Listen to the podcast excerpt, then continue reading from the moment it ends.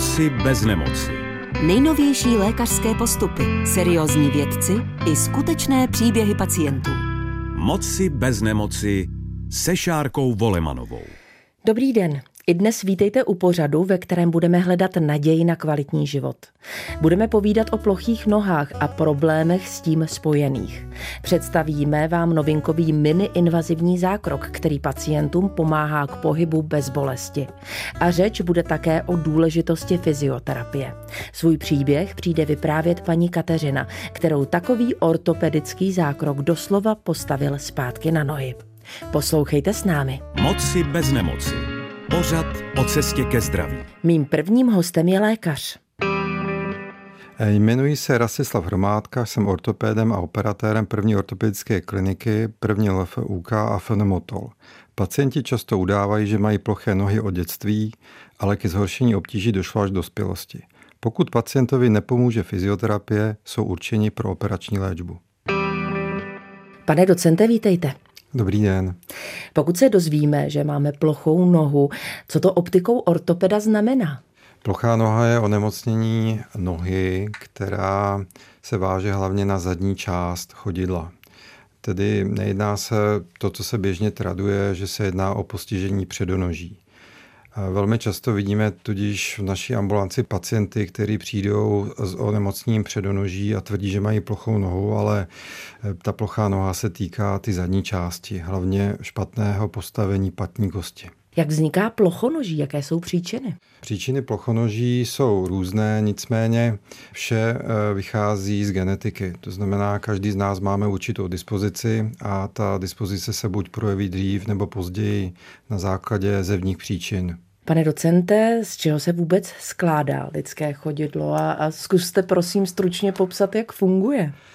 V podstatě noha je část dolní končetiny, která je pod úrovní hlezeného kloubu a ta noha je tvořená množstvím kostí, které navzájem mají neuvěřitelné množství kloubních spojení. A pokud ty kloubní spojení a kosti nohy nemají správný tvar, tak ta noha je plochá a to plochonoží vede k tomu, že pacienti mají potíže, hlavně bolesti. My často slýcháme, pokud máš plochou nohu, kup si vložky do bot. Já vím, že vy nejste příliš příznivcem takových řešení. Proč? Vložka do bot je pouze podpora chodidla, ale rozhodně nevyřeší ten základní problém. Základní problém v každé fázi lidského života se řeší jiným přístupem, nicméně hlavní, nejdůležitější přístup, který vede k dobrým výsledkům, je fyzioterapie. Vložky do bot jsou pouze pomůckou pro fyzioterapeuta, aby noha nebolela a může být prováděná ta fyzioterapie. Pane docente, ve vaší vizitce jsme slyšeli, že pacienti často říkají, že mají ploché nohy od dětství. Proč a co vůbec udělat pro zdravý vývoj nohou dětí? Většinou my vidíme pacienty kolem 6. až 8. roku života, kteří přichází z rodiči do naší ambulance a tvrdí, že mají plochou nohu, ale ta noha není plochá, ona je pouze snížená z důvodu toho, že to dítě nemá správnou fyzickou zátěž. To znamená, to vyšetření slouží spíše k tomu, abychom uklidili rodiče, povzbudili dítě i rodiče k tomu, aby dítě se víc hýbalo, aby posílilo ty svaly a pak ta noha se v průběhu vývoje stane klenutou a má fyziologický tvar. To znamená, my všichni se rodíme s určitou formou plochonoží, ale v průběhu první přibližně 12 let ta noha se stane pevnou a klenutou. Vysvětlete prosím pojmy, které budeme v průběhu dnešního dílu pořadu Moci bez nemoci potřebovat. A to je osteotomie patní kosti a artrodéza. O jaké typy zákroků jde a jaký je mezi nimi rozdíl? Osteotomie znamená překladu protětí kosti. V ortopedii osteotomii používáme hlavně proto, abychom změnili právě tvar kosti. Jak bylo zmíněno, že tam je špatný tvar kosti, tak osteotomii protneme patu a tu patu napravíme do správného fyziologického tvaru. Artrodéza je chirurgický výkon, který spojuje dvě kosti v místě původního kloubního spojení. To znamená, máme kloub a ten, aby byl pevný, tak ho musíme spojit napevno. To znamená, je to jako kdyby kostní můstek mezi dvěma kostmi. My si dnes budeme povídat o tom zmíněném novinkovém miniinvazivním zákroku, který je pacientům nápomocný. Povězte, v čem je z vašeho pohledu a zkušenosti přínosný? V poslední době jsme začali používat nové přístupy v ortopedii nohy a ty všechny jsou založené na použití nových typů nástrojů, a to zejména rotačních fréz. V minulosti, abychom provedli například osteotomii, museli jsme provést rozsáhlý chirurgický přístup a v tom přístupu jsme museli mít dostatek místa pro oscilační pilu, abychom tou pilou protli tu kost. V současné době, když máme rotační frézy, potřebujeme do té nohy pouze malý vstup a pomocí té rotační frézy dokážeme tu kost protnout bez toho, abychom tu končetinu otvírali.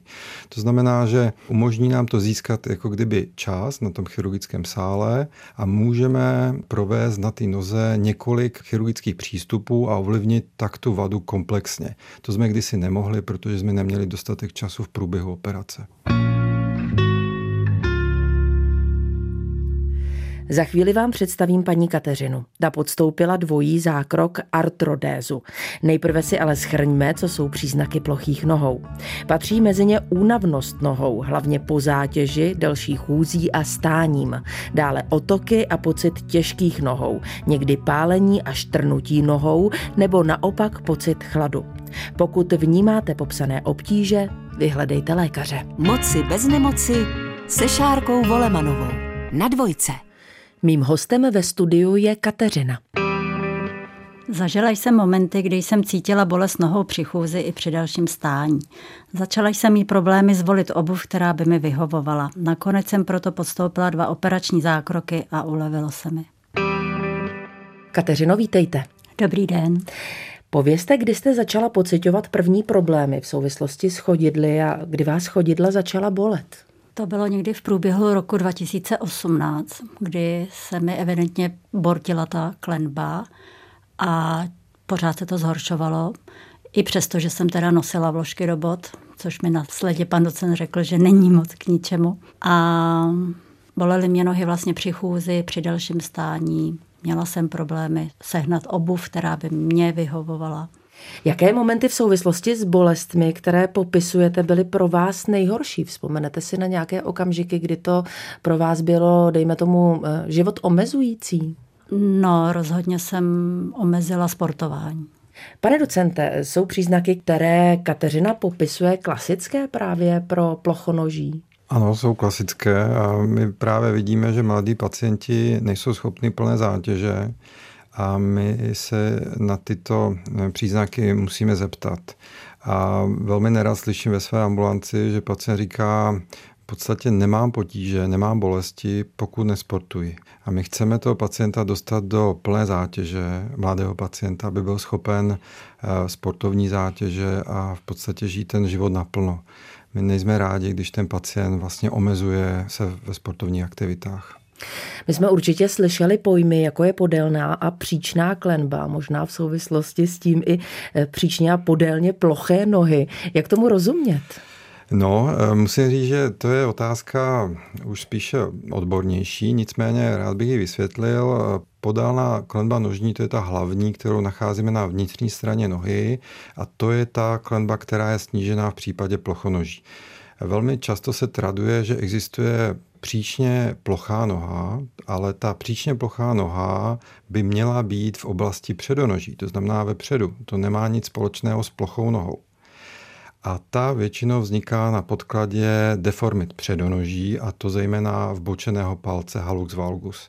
To znamená, příčně plochá noha jako kdyby neexistuje, ale my ji používáme ten termín, protože chceme zjednodušit konverzaci s pacientem. Jedná se spíše o halux valgus nebo rigidus, bočený palec nebo stuhlý palec předonoží. Kateřino, posuňme se tedy do ambulance k panu docentu Hromádkovi. Co vám tehdy sdělil, když se podíval na vaše nohy a co vám navrhl, jaké řešení? Mírně se zhrozil a navrhl mi právě ten operační zákrok jako jediný možný řešení, že vlastně nic jiného už mi nepomůže. Pane docente, proč jste se zhrozil a povězte konkrétně, o jaký operační zákrok šlo? Musím to ještě uprasnit. My máme plochou nohu a ta plochá noha může být celoživotní problém toho pacienta, ale když vidíme v ambulanci pacienta, který má plochou nohu a ta plochá noha výrazně progreduje, že tam je to progresivní typ plochonoží, tak musíme zasáhnout do té nohy, protože ta noha se velmi rychle zničí. A my se snažíme toho pacienta trošku, jako kdyby, neříkám dotlačit, ale potřebujeme mu vysvětlit, proč ta operace je důležitá a snažíme se s ním najít nějaký termín ty operace u progresivně ploché nohy, co právě měla paní. Proč jste se zhrozil? Jak to vypadalo? Tak ta noha pak vypadá tak, že ta hlezení kost sklouzává z platní kosti na rentgenovém snímku a tudíž celá ta noha se deformuje. A čím déle tento stav trvá, tak ten operační zákrok je složitější a pak na konci i nemožný. Povězte, o jaký zákrok v případě Kateřiny šlo a podle čeho jste ho tedy volil? Paní Kateřiny jsme volili zákrok na základě ty základní deformity plochonoží a je to kombinovaný zákrok. Právě u ní jsme použili ty modernější způsoby. Dělá se osteotomie patní kosti, to je ta osteotomie, kdy se protne patní kost a posune. A druhý zákrok se provádí na vnitřní straně chodidla, kde se musí spojit dvě kosti dohromady a vznikne tam artrodéza. To znamená, u paní jsme prováděli jak osteotomii patní kosti, tak artrodézu na vnitřní straně chodidla nohy. A tím, že máme ten modernější přístup, tak dokážeme tyto dva zákroky udělat v jedné době na operačním sále. Možná ještě předtím, než se dostane pacient v případě nutnosti na zmíněný operační sál. Jak vypadá to vyšetření? Co nás čeká ve vaší ambulanci? Základním vyšetřením je to fyzikální vyšetření, kdy sledujeme rozsah hybnosti, kloubu nohy, postavení nohy v zátěži a jakým způsobem se mění ta noha při sedu, při lehu toho pacienta na zádech a pak musíme mít zátěžový snímek nohy. To znamená, posíláme pacienta na rentgenologické vyšetření a ta noha je snímkovaná v zátěži, abychom viděli, jak opět ty kosti v zátěži stojí na té podložce. Vy jste řekl, že v případě paní Kateřiny byly voleny ty novější typy operačních zákroků. Obecně jaká řešení ortopedie nabízí a podle čeho se ortoped rozhoduje? Tak musím říct, že chirurgie nohy pro mě je velmi zajímavá, protože nabízí obrovské množství typů výkonů, které se můžou navzájem kombinovat. A právě příklad u paní Kateřiny jsme volili osteotomii plus tu artrodézu. Kdyby paní měla ještě těžší variantu, tak bychom museli zvolit 2 artrodézy, někde i 3 artrodézy na té noze, abychom udrželi po té operaci, po tom zahojení správný tvar nohy, který slouží zátěži. V některých případech musíme provést i 4 artrodézy a 1 osteotomii. A právě nové materiály, protože máme i titanové materiály a ty nové typy nástrojů nám umožňují právě tyto výkony provádět dohromady v rámci jedné hospitalizace. Kateřino, vy jste první zákrok a musím prozradit, že celkem byly 2. Na levé noze podstoupila v roce 2021, jak jsem se dočetla ve vašem příběhu. Vzpomeňte na toto období, jak jste se cítila po operaci a z obecného hlediska, jak vůbec byla dlouhá rekonvalescence? Po operaci samozřejmě ten první den jsem měla velké bolesti, nicméně po podání léku mě přešly a vlastně musím říct, jsem byla překvapená, že pak mě téměř noha nebolela. Že to bylo nad mé očekávání vlastně. A celková doba rekonvalescence trvala necelý 3 měsíce. To znamená, že potom jste se mohla vrátit ke všem těm aktivitám, že ta noha zkrátka nebolela? Postupně. Po těch 3 měsících jsem vlastně začala chodit znovu do práce bez berlí, že jsem už mohla teda obouce do boty a normálně se pohybovat, ale samozřejmě ještě v nějakou dobu ta noha natýkala a celkově jsem se mohla vrátit až tak po půl roce, bych řekla. Jenomže mě omezovala zase ta druhá ještě. Ano, k té se dostaneme. Pane docente, já vím, že už jste říkal, že ty miniinvazivní novinkové zákroky vlastně ušetří spoustu času, který můžete vy chirurgové využít jiným způsobem, ale obecně. Co vlastně pacienta v souvislosti s těmito 2 typy operace čeká na tom sále a jak dlouho takový zákrok trvá? Většinou ty komplexní zákroky pro rekonstrukci nohy trvají 1,5 až 2 hodiny. A ten pacient je operován většinou v celkové anestezii. V současné době my k celkové anestezii ještě přidáváme i periferní blok, to znamená, že do končetiny jsou vpravené injekcemi lokální anestetika, které slouží k tomu, aby po té operaci ta noha příliš nebolela, nebo když ta bolest nastoupí, aby nastoupila s odstupem. A v průběhu těch 2 hodin nebo hodiny a půl jsme schopni právě provést všechny ty zákroky na ty noze, které potřebujeme. A k tomu používáme jak ty moderní frézy, tak používáme i běžné oscilační pily a samozřejmě všechny ty materiály, ty úžasné titanové materiály, dlahy, šrouby, skoby. A všechno to slouží k tomu, abychom udělali pro tu nohu všechno a ta noha na konci po zhojení měla lepší tvar a sloužila k lepší zátěži. Ale musím ještě říct, že v podstatě kromě toho, co my provedeme, uděláme pro toho pacienta v tom sále, ještě to je jenom začátek celého toho procesu, protože právě po té operaci ten pacient to tělo to musí zahojit. A navíc většina pacientů s plochonožím mají ještě potíže i s měkkými tkáněmi, protože ty svaly byly před tou operací přetěžované, některé šlachy jsou dokonce poškozené. Takže i ta noha, my se snažíme najít prostě to nejlepší řešení, někdy to není možné, protože ty měkké tkáně nebo ten způsob hojení nezměníme tou operací. Takže my doufáme, že na konci bude daleko lepší výsledek, než by byl, kdybychom neproužívali ty operační zákroky. Kateřina říkala, že až k jejímu překvapení ta rekonvalescence byla poměrně rychlá a bolestivost po krátké době téměř nulová. Z vašeho pohledu, jaká je ta pooperační péče a možná obecná délka té rekonvalescence u pacienta? Já musím zase říct, že je to vázané na ty moderní implantáty. Paní Kateřina má v noze titanové implantáty, které jednak nám umožňují velmi pevné spojení těch kostí, jak v osteotomii nebo v artrodéze. A po té operaci právě nedovolují mezi těmi jednotlivými fragmenty nebo kostmi pohyb a to právě slouží k tomu, aby toho pacienta to nebolelo. To znamená, ta pevná fixace je strašně důležitá.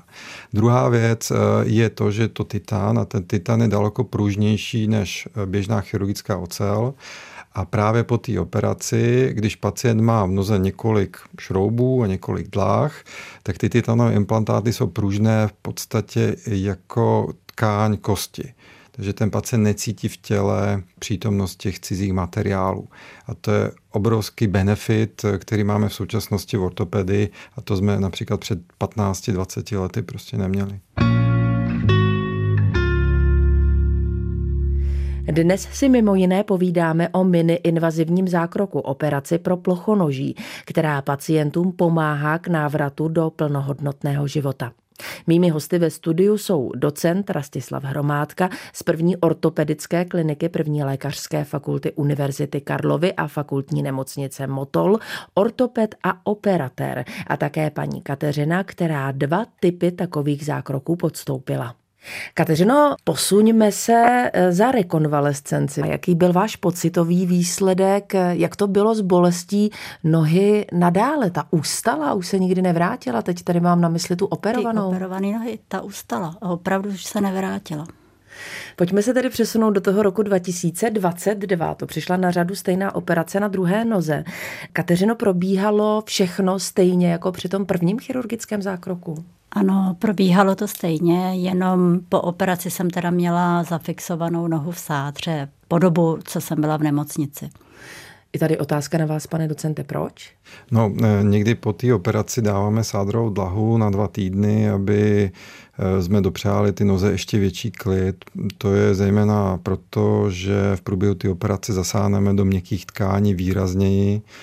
A pokud by ten pacient začal nějakým způsobem i na lůžku hýbat tou končetinou, to by to mohlo vést k drážení ty operační rány nebo přístupů a ten otok by byl větší. Možná se teď zeptám hloupě, ale musím, protože Kateřina říkala, že zhruba s ročním odstupem jí byly operovány obě 2 nohy. Je to standardní, že většinou, když je plochonoží, tak je na obou končetinách, nebo to tak nemusí být vždycky? Pokud to je standardní primární plochonoží, tak je na obou stranách většinou. Pokud se jedná o plochonoží, které bylo způsobené úrazem, tak je jednostranné. A u progresivně ploché nohy nejdřív operujeme jednu a v momentě, kdy se zahojí ta jedna, tak musíme odoperovat i tu druhou. Do naší debaty se po telefonních linkách právě teď přidává i fyzioterapeutka Iva Bílková z Fyziokliniky. Ivo, vítejte u nás v pořadu Moci bez nemoci. Dobrý den posluchačům všem i vám. A já se vrátím k té zmíněné fyzioterapii jako možná prvnímu stupni toho, abychom zvládli plochonoží. Povězte, jak taková fyzioterapie probíhá. Takže u těch pidí miminek já bych prosila za to, aby ty maminky chodily na preventivní prohlídky na psychomotorický vývoj, abychom mohli cvičit. A pak u těch školkových dětí využíváme senzomotorické cvičení, dáme to potom stejné jako u těch dospěláků. Chodidlo má v sobě spoustu receptorů, které stimulují ty svaly, vazy, šlachy a zvyšuje svalové napětí. A vlastně sval, šlacha, vaz jsou ty elementy, které musí držet tu podélnou, tu kostnatou klenbu, tu podélnou nebo příčnou klenbu. Máme jich tam několik, o tom jste možná pravděpodobně také už mluvili. A když mi ty svaly dobře nefungují, tak samozřejmě ta noha je propadla. Takže pak my využíváme cvičení typu s tou senzomotorikou, ty chodníčky, které mají na sobě nějaké dublíky a vlastně dráždí mě to, říkáme maminkám a nebo dospělákům, aby chodili po čočce, po hrášku, po trávě, aby střídali měkký teplý koberec versus studená, chladná, tvrdá podlaha, aby to vnímání těch svalů nebo kožních receptorů bylo co nejširší. Ivo, když byste měla dát pár tipů na takové cvičení, co můžeme každý z nás dělat doma, zkuste nám některé z nich popsat, prosím. Aha. Mám úplně nejradši, když si představíme, že chodidlo kdysi dávno za doby praopičáků, když jsme ještě byli praopičáci, mělo úchopovou funkci. Takže my se tomu chodidlu snažíme vrátit ten úchop. Jinými slovy, když si položím já ruku svoji dlaní na zem, na stůl, tak dokážu palec dát do strany. Úplně stejně bych měla umět dát palec do strany i na té noze. Nebo je to samozřejmě takový velký rozsah, ale noha stojí na té zemi. Poškrábu si vnitřní stranu chodidla, tam, kde je od palce směrem k patě abduktor palce. Pak ten palec odsunu směrem k té druhé noze, jakoby dovnitř, a řeknu tomu palci drž. A on vlastně musí držet odtažený. A pak teprve řeknu povol. Zase poškrábu, odtáhnu palec a tímhle způsobem posiluju, aktivuju ten sval, až jednoho dne krásného dokážu ten palec samotný odtlačit sama, aniž bych na něj musela mluvit nebo škrábat.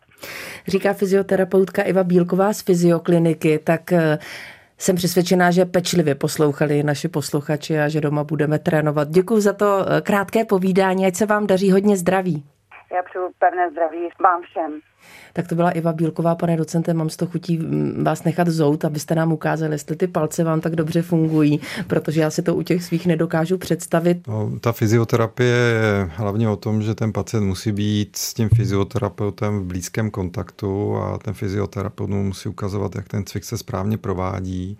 Na tu podélnou klenbu nožní používáme hlavně svaly, které se začínají na lýtku. To znamená, že tu nohu nad zemí, ten oblouk drží hlavně svaly, které jsou lýtkové. A ta fyzioterapie začíná od kyčelního kloubu. Všechny ty techniky, které se používají na to chodidlo, v podstatě slouží pro nastavení celé dolní končetiny k tomu, aby ty svaly byly v jiném napětí, aby celá ta dolní končetina měla jiný tvar. Všechny ty klouby na dolní končetině si musíme představit, jako když jsou spojené na hřídeli. Něco jako, já vždycky používám slovo kardan. Všichni, kdo absolvovali autoškolu kdysi v minulosti, by mohli tušit, o co se jedná. Je to v podstatě spojení kloubové na hřídeli. To znamená, my, když uděláme pohyb s kyčelním kloubem, se nám to odzrcadlí na tom chodidle a obráceně. Takže fyzioterapeut při fyzioterapii pracuje s celou dolní končetinou a to bych chtěl zdůraznit. V podstatě fyzioterapeuti musí vycházet od kyčelního kloubu, aby dokázali zlepšit podélnou klenbu nožní. Vraťme se před závěrem dnešního dílu Moci bez nemoci k těm 2 miniinvazivním zákrokům, o kterých jsme dneska hovořili. Hradí je pojišťovny? Hradí je pojišťovny, musím říct, že jsou velmi technicky náročné a já pracuji v univerzitní nemocnice a tam pojišťovna samozřejmě hradí veškerou péči a velmi dobře. Takže v univerzitní nemocnici dokážu používat velmi moderní materiály a máme tam všechny přístroje na to, abychom to mohli provádět. Kateřino, vy jste zhruba rok po druhé operaci. Jak se cítíte dneska po tom, co obě nohy máte laicky řečeno opravené? Cítím se skvěle, jedno řečeno, protože opravdu nemám žádný bolesti a v běžném životě funguji naprosto jako zdravý člověk. Když to řeknu obrazně, tak asi pan docent Hromádka vás postavil na nohy. Chtěla Přesně byste mu teď tak. něco říct? Já mu můžu jenom velmi, velmi ze srdce poděkovat. Pane docente. No, já děkuji a jsem rád, že to tak dopadlo. Doufám, že v podstatě ta chirurgie nohy, a i proto jsem tady, bude čím dál tím víc rozšířenější v České republice a že tyto komplexní složité zákroky budou provádět i menší nemocnice, nejenom ty univerzitní. Děkuji. Kateřino, já vám děkuji dnes za návštěvu u nás v pořadu Moci bez nemoci a samozřejmě i k vám přání hodně zdraví. Děkuji a nashledanou. Vám posluchačům Českého rozhlasu Dvojka přeji hodně zdraví, štěstí a naděje na život. Pokud vás zajímají další informace ohledně chirurgie nohy a přednoží, poslouchejte dále podcast pořadu Moci bez nemoci. Mým hostem ve studiu zůstává docent Rastislav Hromádka z 1. ortopedické kliniky 1. lékařské fakulty Univerzity Karlovy a fakultní nemocnice Motol, ortoped a operatér. Všechny díly pořadu Moci bez nemoci poslouchejte na dvojka.rozhlas.cz, v aplikaci mujRozhlas.cz a v dalších podcastových aplikacích. Mým hostem ve studiu je docent Rastislav Hromádka, ortoped a operatér.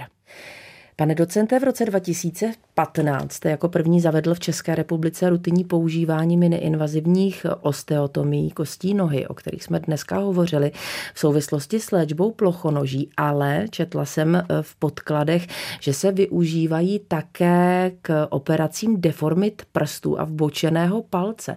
Mohli byste říci, co vlastně patří mezi deformity prstů, jak si to máme představit? Jedná se o klasické kladívkovité prsty, které bohužel má řada z nás. Ty kladívkovité prsty vznikají na podkladě špatného napětí svalů chodidla. A ty prsty pak mají nesprávný tvar a v botě vznikají otlaky a my musíme nějakým způsobem zasáhnout do kostry nohy, abychom ten prst narovnali a ty šlachy eventuálně takzvaně vybalancovali. A změníme tím tak ten tvar toho prstu a nevznikají ty otlaky. A právě ty miniinvazivní frézy dokážou do oblasti těch kostí toho prstu, protože ten prst má maličké kosti v sobě, zasáhnout z malých přístupů v několika místech a my můžeme tak velmi efektivně ten prst narovnat bez toho, abychom ho celý otvírali. Z hlediska laického, vy jste tady povídal v souvislosti s miniinvazivními zákroky o operacích na patě a patní kosti. Teď jsme zmínili tu deformitu prstů. Samozřejmě je to daleko menší útvar prst jako takový. Pro vás osobně je něco z toho, co se operuje lépe?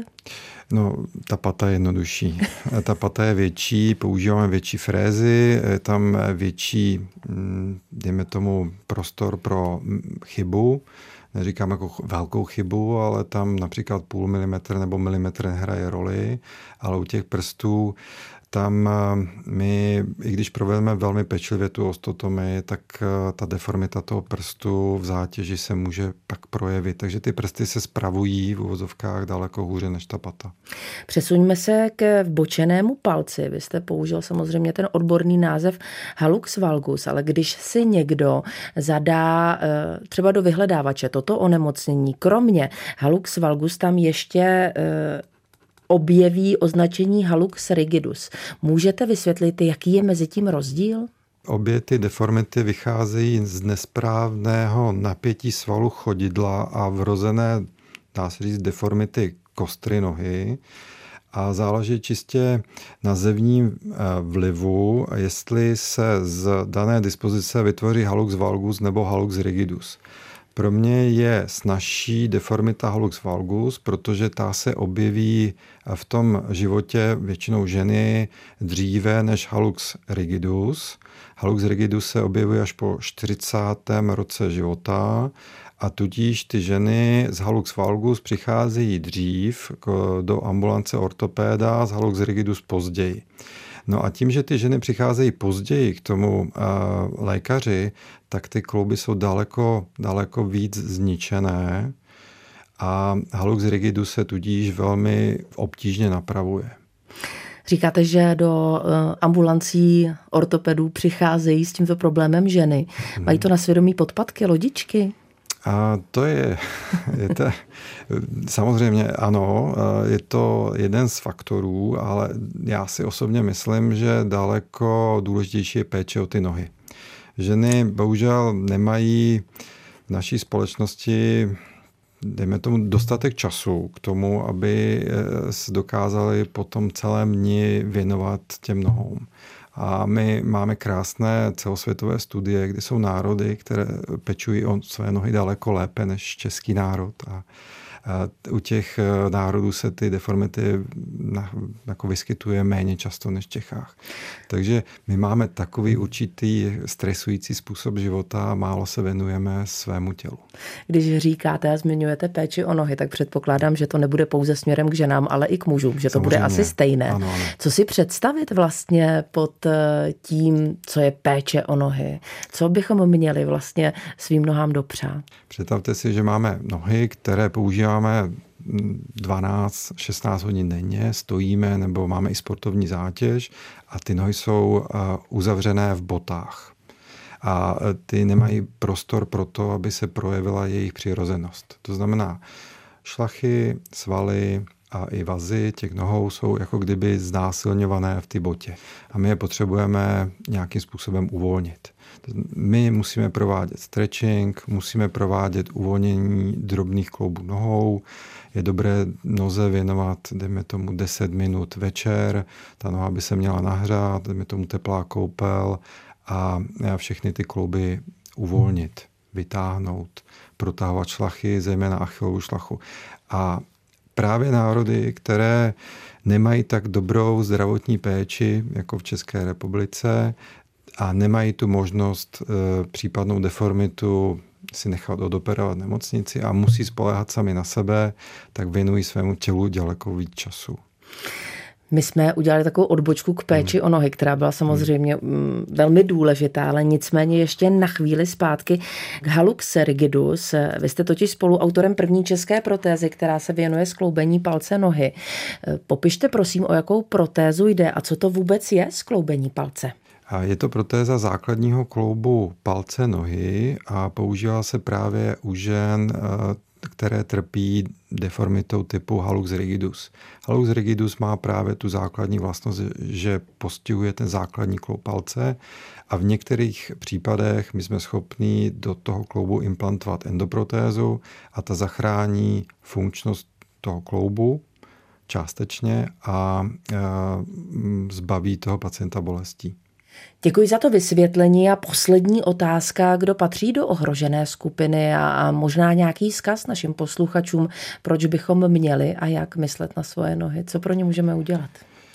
No, naše nohy zejména potřebují zátěž, to znamená, že my potřebujeme mít zátěž, vhodnou zátěž, to znamená sportovní zátěž, která by měla být posléze, ta noha by měla být uvolněná právě stretchingem, hlavně achillové šlachy a nějakým způsobem ošetřovat ty drobné klouby nohy. Ale zároveň musím říct, že pokud na ty nohy budeme nakládat zátěž typu hmotnost našeho těla, tak ty nohy budou mít tak velkou zátěž a tak nefyziologickou zátěž, že postupně si je zničíme. Pane docente, já děkuji za váš čas, za to, že jste přišel dnes k nám do pořadu Moci bez nemoci. Budu se těšit na další setkání a samozřejmě i vám hodně zdraví. Děkuji moc za pozvání.